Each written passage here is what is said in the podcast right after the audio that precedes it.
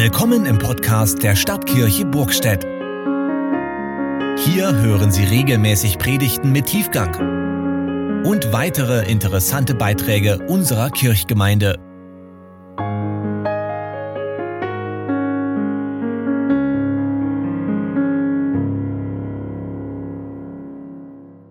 Der heutige Predigtext steht im Römerbrief des Apostels Paulus im sechsten Kapitel, die Verse 1 bis 11. Was sollen wir nun sagen? Sollen wir denn in der Sünde beharren, damit die Gnade umso mächtiger werde? Das sei ferne. Wie sollten wir in der Sünde leben wollen, der wir doch gestorben sind?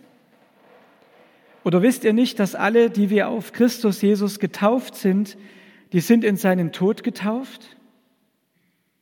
So sind wir ja mit ihm begraben durch die Taufe in den Tod, damit, wie Christus auferweckt ist von den Toten durch die Herrlichkeit des Vaters, auch wir in einem neuen Leben wandeln. Denn wenn wir mit ihm verbunden und ihm gleich geworden sind in seinem Tod, so werden wir ihm auch in der Auferstehung gleich sein. Wir wissen ja, dass unser alter Mensch mit ihm gekreuzigt ist, damit der Leib der Sünde vernichtet werde, sodass wir hinfort der Sünde nicht dienen. Denn wer gestorben ist, der ist frei geworden von der Sünde. Sind wir aber mit Christus gestorben, so glauben wir, dass wir auch mit ihm leben werden und wissen, dass Christus von den Toten erweckt hinfort nicht stirbt. Der Tod kann hinfort über ihn nicht herrschen. Denn was er gestorben ist, das ist er der Sünde gestorben ein für allemal. Was er aber lebt, das lebt er Gott. So auch ihr, haltet dafür, dass ihr der Sünde gestorben seid und lebt Gott in Christus Jesus. Gott segne sein Wort an uns. Amen. Liebe Schwestern und Brüder, stellt euch vor, ein Redner kommt zu einer hochklassigen Vortragsveranstaltung, also so etwas wie unsere Vortragsreihe im Festjahr. Es gibt vorher noch ein Abendessen und unser Referent bemerkt zu seinem Schrecken, dass er sein Gebiss vergessen hat. An seiner Not flüstert er seinem Nebenmann zu, es tut mir leid, ich kann nichts essen, ich habe meine Zähne nicht dabei. Och, sagt er, da kann ich Ihnen helfen, greift in sein Jackett und reicht ihm ein Gebiss. Der Redner probiert es aus, aber es ist zu locker. Der Nebenmann sagt, dann probieren Sie doch dieses und gibt ihm ein anderes. Das ist zu eng, sagt der Redner und gibt dem freundlichen Nachbarn das zweite Gebiss zurück. Na, wie gut, dass ich noch eins aus der Firma mitgenommen habe, sagt der Nebenmann und reicht ihm ein drittes und das passt.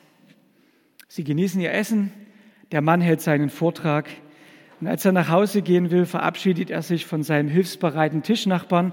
Sagen Sie mir doch, wo Sie Ihre Praxis haben. Ich suche gerade einen neuen Zahnarzt. Oh, entgegnet der andere, das ist ein Missverständnis. Ich bin nicht Zahnarzt, ich bin Bestattungsunternehmer.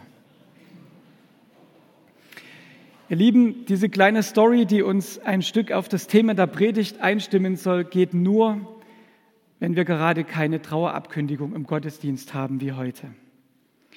Paulus redet von der Taufe, aber er redet nicht wie ein Arzt, sondern eher wie ein Bestattungsunternehmer. Vom Sterben und Begrabenwerden ist hier die Rede. Paulus redet vom Wasser der Taufe, aber das Wasser soll hier nicht erfrischen und reinigen. Das Wasser der Taufe ist tödlich. Wer getauft wird, der stirbt. Und das müssen wir uns genauer ansehen, um zu verstehen, was heute bei einer Taufe geschieht, was mit uns Getauften geschah, als wir getauft wurden und was mit denen unter uns geschehen wird, die noch getauft werden sollen. Bevor wir das gleich tun, muss ich etwas erklären. Wenn Paulus so von der Taufe spricht wie hier, dann hat er Menschen vor Augen, die eine Geschichte mit Jesus haben. Und in dieser Geschichte mit Jesus markiert die Taufe einen ganz wesentlichen Einschnitt. Wir haben unter uns Menschen, die wurden als Kinder getauft und fanden dann irgendwann später zum Glauben. Und wir haben unter uns Menschen, die fanden erst als Erwachsene zum Glauben und wurden dann erst getauft oder sollen erst noch getauft werden. Ob so oder so, das ist nicht entscheidend. Der persönliche Glaube und die Taufe sollen beieinander sein. Und es kommt nicht darauf an, was eher da ist, aber es kommt darauf an, dass beides da ist. Es nützt nichts, getauft zu sein, wenn das, was da geschieht, nicht auch mein persönliches Ja findet. Es soll aber auch nicht so sein, dass ich glaube und nicht so bald wie möglich getauft werden möchte. Das ist letztlich wie bei einer guten Liebesgeschichte. Sie wird in Treue gelebt und führt zum Standesamt und zum Traualtar. Für unsere Geschichte mit Jesus ist die Taufe wie das Standesamt für ein Liebespaar. Es wird nun ernst gemacht, dass Jesus und wir zusammengehören. Wenn wir bei Paulus in die Taufschule gehen, dann beantwortet er uns drei Fragen. Was sollen wir als Getaufte von uns halten? Was lassen wir hinter uns? Und wonach strecken wir uns aus? Mein erster Punkt, was sollen wir als Getaufte von uns halten? Ja, wofür halten wir uns? Was ist unser Bild von uns selbst? Von den meisten Malern haben wir Selbstporträts, mit denen sie uns zeigen möchten, was sie von sich selbst halten. Aber auch wir malen gewissermaßen auch ohne Leinwand ständig Bilder von uns selbst. Für andere, manchmal auch nur für uns. Und wir zeigen damit, das bin ich. So denke ich, das halte ich von mir selbst. Und ich meine, noch nie waren Menschen so darauf bedacht, ihr eigenes Bild zu zeichnen wie heute. Und dabei kommt es ganz auf die Oberfläche an, auf Outfit und Design, Kleidung, Duft und Frisur zählen. Und das ist ja nicht nur schlecht. Man stellt sich mal das Gegenteil vor, wenn alle nur irgendwie so ein bisschen verlottert rumlaufen würden und es würde sie gar nicht kümmern, wie sie auf andere wirken. Also die Oberfläche ist wichtig. Und dann ist fast jeder sorgfältig gestylt, wohlriechend und möglichst mit angesagten Klamotten ausgestattet. Aber zugleich erleben wir heute, und das ist so ein bisschen die Krux an dieser Geschichte, wir erleben heute so viele Leute, deren Ich so klein, so unterentwickelt und so ängstlich ist, dass es fast weh tut. Hinter der glitzernden Oberfläche ist oft ein ganz verzagtes und kleinwüchsiges Selbstbewusstsein.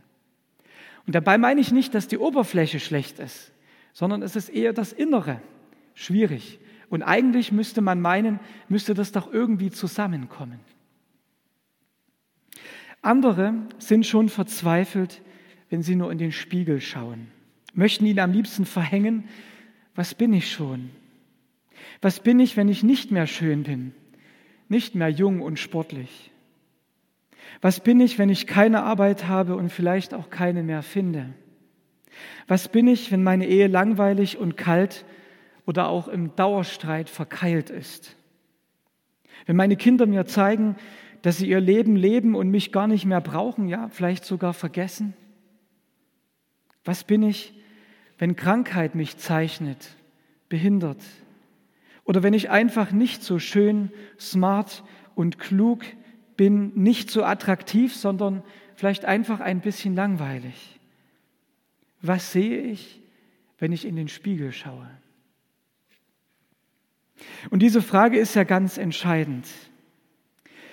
In einem Treffen mit einem unserer Fördermittelgeber in der vergangenen Woche habe ich meine Gesprächspartnerin, keine Christin, dann mal gefragt, was sind denn aus Ihrer Sicht die großen Dinge, die Menschen heute umtreiben? Was ist denn so in Leuten drin? Da gedacht, vielleicht öffnet sich noch mal so ein Blick auch aus der christlichen Blase heraus. Und da antwortete sie: Zukunftsangst, gefühlte Ungerechtigkeit, Unzufriedenheit, Hoffnungslosigkeit. Das waren so ihre Schlagworte gewesen. Und ich dachte mir, wenn das so ist, dann ist es doch noch umso wichtiger zu wissen, wer ich bin und wofür ich mich halte. Denn das bestimmt ja dann auch ganz klar, wie ich mit all der Ungewissheit und Not umgehen kann, die uns trifft. Das ist ja dann das, was ich im Rücken habe oder halt eben auch nicht, wo ich vielleicht schon in mir selbst wankend bin. Und dann haut es mich vielleicht um, weil der Wind gerade mal scharf bläst. Und könnte es sein, dass der lebendige Gott uns hier etwas ganz Entscheidendes mitgeben möchte? Paulus sagt, dafür haltet euch. Und dann zählt er auf. Moment, wofür bitte? Wofür sollen wir uns halten? da sagt Paulus, haltet euch für Leute, denen Jesus in der Taufe verspricht, ich bin von nun an mit dir. Wieder und wieder sagt Paulus, wir sind mit Jesus. Auf Christus getauft heißt mit Christus zusammen, mit ihm verbunden. Wenn du in den Spiegel schaust, dann siehst du mit den Augen eines getauften Menschen nicht nur dich selbst, sondern du siehst zwei. Es hängt nicht damit zusammen, dass du zu viel getrunken hast. Nein, du siehst dich und Christus. Du siehst Christus vor dir zu deinem Schutz. Du siehst Christus neben dir als deinen Trost. Du siehst Christus unter dir, der dich auffängt. Du siehst Christus hinter dir, wenn andere über dich herfallen. Und du siehst Christus bei dir, weil er dich liebt, als gäbe es nur dich auf der Erde. Und das ist keine Sache des Gefühls, ob es uns gerade gut geht, auch keine Sache der Stimmung, nichts nur für die guten Tage. Das verspricht Christus dir. Und das Siegel auf dieses Versprechen ist deine Taufe. Und so denke bitte niemals zu klein von dir. Sieh dich unter keinen Umständen mehr alleine und denke ja nicht schlecht von dir, auch wenn vielleicht Schlechtes an dir dran ist, du schlechte Dinge tust. Aber Gott sieht in dir noch eine andere Substanz. Er sieht in dir einen geliebten Menschen. Und deswegen denke groß von dir. Mit Großspurigkeit hat es jetzt nichts zu tun, aber mit Wert und Würde, die dir gegeben ist. Du wirst vielleicht nie mit dem Kanzler zu Mittag essen. Deine Lieder werden nicht die CD-Regale der Teenies füllen, die Massen werden dir nicht nach einem Olympiasieg zujubeln, aber der Christus, der König der Welt, hat sich für Zeit und Ewigkeit mit dir verbunden. Und nichts wird ihn bewegen, von dir zu lassen. Und darum haben Christen einen gesunden Stolz. Und wenn Sie in den Spiegel gucken, dann gibt es da immer noch einiges, was bitter ist und schwer, na klar. Aber es gibt immer auch einen, der dennoch da ist und der dich durchtragen wird. Mein zweiter Punkt, was lassen wir als Getaufte hinter uns? Nun könnte man das Ganze gründlich missverstehen. Und das ist immer wieder passiert. Paulus hatte gelehrt, dass die Gnade Gottes immer stärker ist als unsere Sünde. Und Sünde ist übrigens das Wort, was in diesem Predigtext am häufigsten vorkommt. Und nun hatten ein paar Gegner des Apostels eine prima Idee. Sie mochten den Paulus nicht besonders und seine Botschaft erst recht nicht. Also machten sie ein kleines Gedankenexperiment. Sie wollten klar machen, wohin das führt, wenn man so begeistert von der Gnade redet. Wenn die Gnade genügt, nun ja, lieber Paulus, dann könnten wir ja in der nächsten Zeit auch ganz kräftig sündigen. Je krasser, desto besser. Macht ja alles nichts. Die Gnade ist ja sowieso stärker. Jesus bügelt das doch eh aus. Aber Paulus macht ihnen da einen Strich durch die Rechnung und er zeigt ihnen, dass sie gar nichts begriffen haben von ihrer Taufe. Er schreibt der Gemeinde in Rom und damit seinen Kritikern zugleich mit ins Stammbuch, was ihre Taufe bedeutet. Mit Christus zusammen zu sein, das heißt, in seinen Tod getaucht, mit ihm ins Grab gelegt, mit ihm zu einem neuen Leben erweckt zu sein. Die Taufe ist eine Sache für Bestattungsunternehmer. Da wird das alte Leben unter Wasser gedrückt, bis es zu röcheln anfängt und das Leben aushaucht. Und dann wird es ins Grab gelegt. Und dann ist es vorbei mit der alten Existenz. Das alte Leben, das Leben ohne und gegen Gott wird in der Taufe hingerichtet, vernichtet und getötet, bis es reglos daliegt. Für unser altes Dasein gibt es keinen anderen Weg. Es muss sterben. Es ist nicht reformfähig, nicht heilbar, nicht zu reparieren, weil wir von Gott getrennt sind. Durch das, was wir so tun oder halt eben lassen in unserem Leben. Hm, das mit dem Tod allein wäre an sich natürlich noch nichts Gutes. Gut wird es erst dadurch, dass mich die Taufe auch mit Jesus verbindet. Und in der Taufe vollziehen wir dieselbe Bewegung wie er. In manchen Kirchen werden die Menschen bei der Taufe auch richtig unter Wasser gedrückt und dann wieder hochgezogen. Wir sind von der Symbolik hier als Lutheraner ein bisschen sparsamer, aber der Hintergrund ist trotzdem wichtig. Wie Jesus getötet, beerdigt und am dritten Tag auferweckt, so nun auch wir. Wie Jesus hinunter und hinauf. Darum geht's. Unsere Geschichte wird in der Taufe verbunden mit seiner Geschichte. Und was Jesus am Kreuz litt, das kommt uns zugute, dass er die Kastanien für uns aus dem Feuer geholt hat. Wie? Indem wir in das hineingetauft werden, was auf Golgatha geschah. Und da hängt nun unser altes, kaputtes und krankes Ich mit am Kreuz. Und dann wird es mit in die Grube des Josef von Arimathea gelegt, und dann ersteht am dritten Tage mit Christus ein neuer Mensch aus dem Grab. Und wenn wir an unsere Taufe denken, dann ist das wie ein Besuch am Grab. Ich gehe noch einmal hin, ich schaue mir die Grabstätte an und sage, da liegt es nun, mein altes, sündiges Ich. Anders war ihm nicht zu helfen, es musste sterben. Und dann nehme ich Abschied und dann drehe ich mich um und eile quicklebendig vom Friedhof davon ins richtige Leben. Das Alte ist wirklich vorbei. Das Leben, mit dem wir so aufsässig und zugleich so verzagt waren, so stolz und doch so allein, so voller Sehnsucht und doch unerfüllt. Und das Neue ist da, mit Jesus verbunden. Und dann sagt Paulus, wie könnt ihr auch nur denken, dass das dazu führen soll, weiterhin der Sünde Raum zu geben? Unsinn. Ihr seid Menschen, die den Tod schon hinter sich haben und nun frei sind von der bösen Macht der Sünde. Ihr seid Menschen, die jetzt schon mit Christus auferstanden sind und die auch am Ende der Tage mit ihm tatsächlich auferstehen werden. Übrigens ist das auch der Grund, weshalb, wir sind ja im Kirchenjubiläum, die meisten Taufsteine achteckig sind. Acht Ecken, sieben Tage, und der Tag der Auferstehung, der achte Tag. Auch unser Taufstein ist acht, achteckig, könnt euch dann nochmal überzeugen hiervon. Und das ist wirklich eine tiefe Symbolik, die da auch so rein theologisch und geistlich dahinter steht. Wir sind auf die Auferstehung hingetauft und berufen, das Leben zu leben, dass wir auch in Ewigkeit mit unserem Herrn leben werden. Mein dritter und letzter Punkt, wonach strecken wir uns dann als Getaufte aus? An dieser Stelle müssen wir noch mal etwas genauer hinschauen.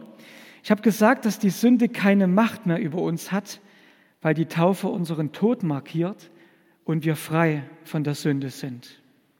Aber dennoch spüren wir ja immer noch und immer wieder ihren Einfluss in unserem Leben.